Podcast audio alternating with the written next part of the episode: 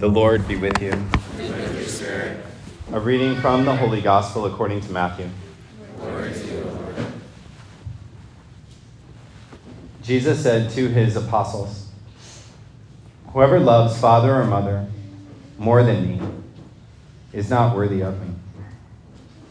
And whoever loves son or daughter more than me is not worthy of me. And whoever does not take up his cross and follow after me is not worthy of me. Whoever finds his life will lose it. And whoever loses his life for my sake will find it. Whoever receives you receives me. And whoever receives me receives the one who sent me. Whoever receives a prophet because he is a prophet will receive a prophet's reward. And whoever receives a righteous man because he is a righteous man will receive a righteous man's reward. And whoever gives only a cup of cold water to one of these little ones to drink, because the little one is a disciple, amen, I say to you, he will surely not lose his reward. The Gospel of the Lord. Praise to you, Lord Jesus Christ.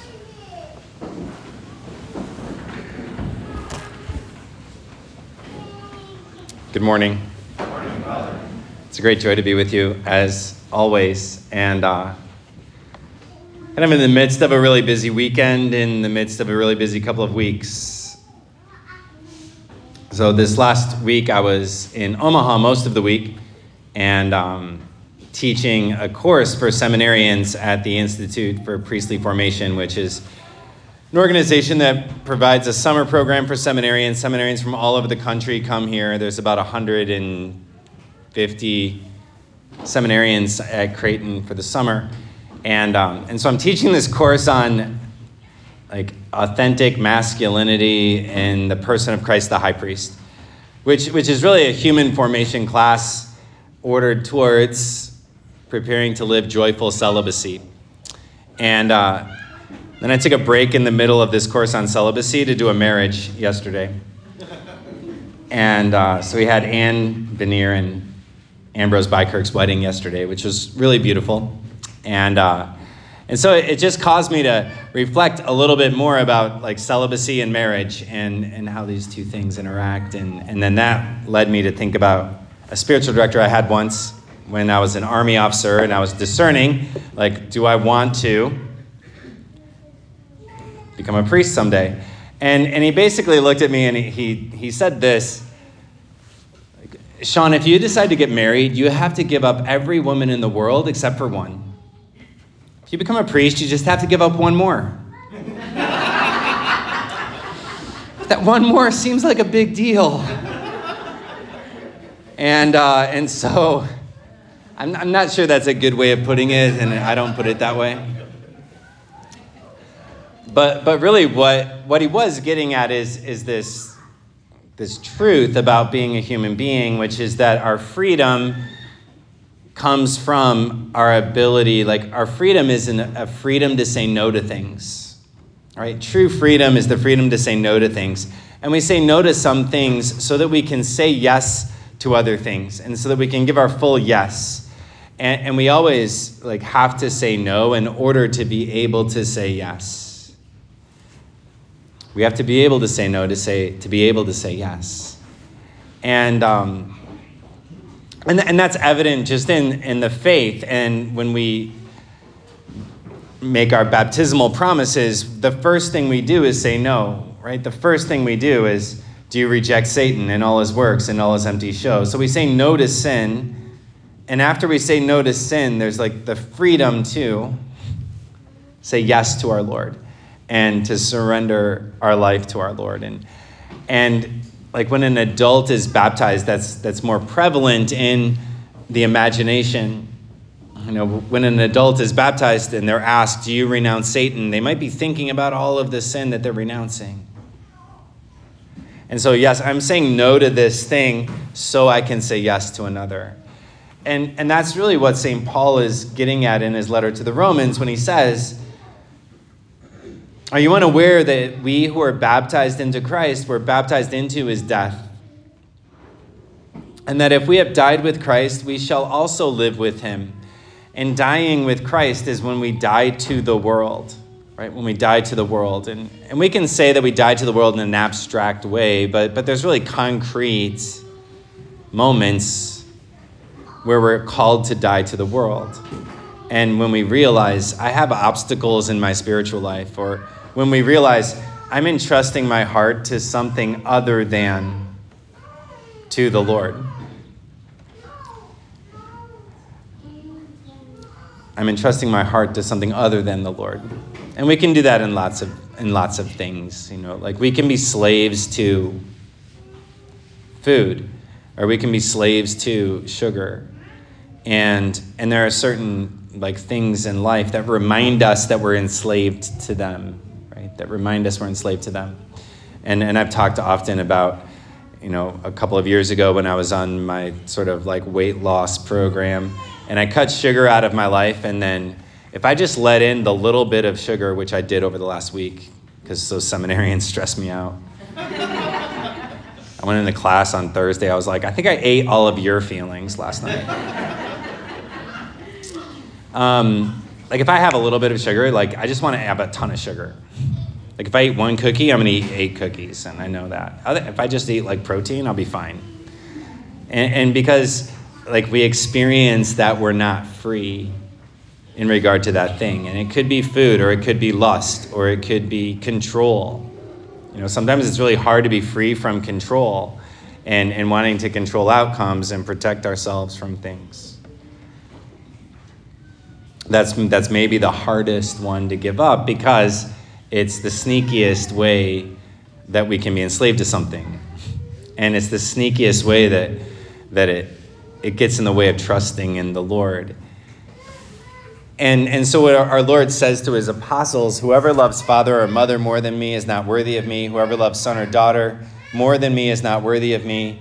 And, and he's not saying we're called to renounce our families, right? He's not saying that we're called to not love our families. But, but there are times when I know in my own experience that I've maybe loved my family more than the Lord, or because of my love for my family, or, or something like that, I, I stopped letting the Lord be the Lord. And I remember being a new seminarian and feeling like it was my job to personally convert my entire family. Right? So, so my family's all over the place with regard to religious practice and and uh, and so so like I remember like every time I went home on break, I would load myself up with books and and like scapulars to hide around the house and and like I, like it's my job to convert my family. And and the more that I would focus on that,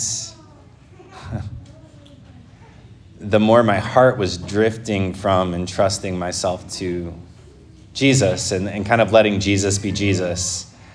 And, and in many ways, I was trying to be a savior myself or trying to control like the outcome or feeling over responsible. Like those are all ways that, that we sort of love our families more than the Lord. And it wasn't until I learned to let God be God and I'm going to be Sean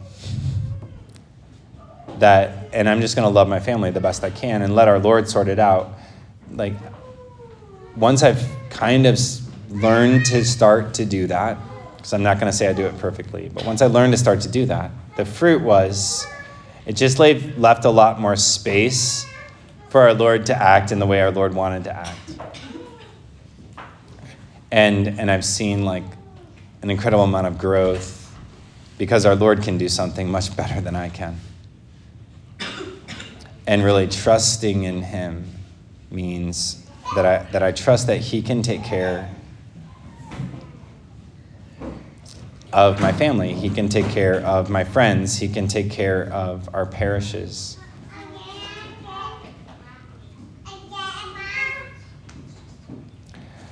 And so when we die to the world, we're dying to our own will and, and just seeking only only the will of God, and, and seeking to recognize that when it appears, and then to, to be able to cooperate with it as much as possible. And there's really true freedom in that. And as we're getting ready to celebrate the 4th of July and we celebrate our country's freedom, we're reminded of, of all of the, the people who have given their lives so that we could enjoy the freedoms that we enjoy. But it's also a time that we can reflect on, on the person, the one person who gave his life, so that we could be truly free. And, and that we're called to be truly free from sin, from selfishness, from whatever things get in the way. To be truly free from wherever our heart is drawn other than Christ.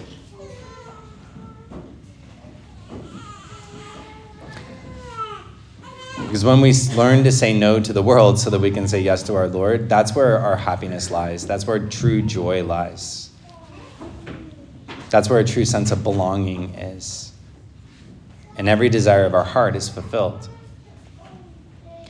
And so today, let us pray that, that our Lord will continue to reveal to us those places that we're enslaved, those places that, that are obstacles to freedom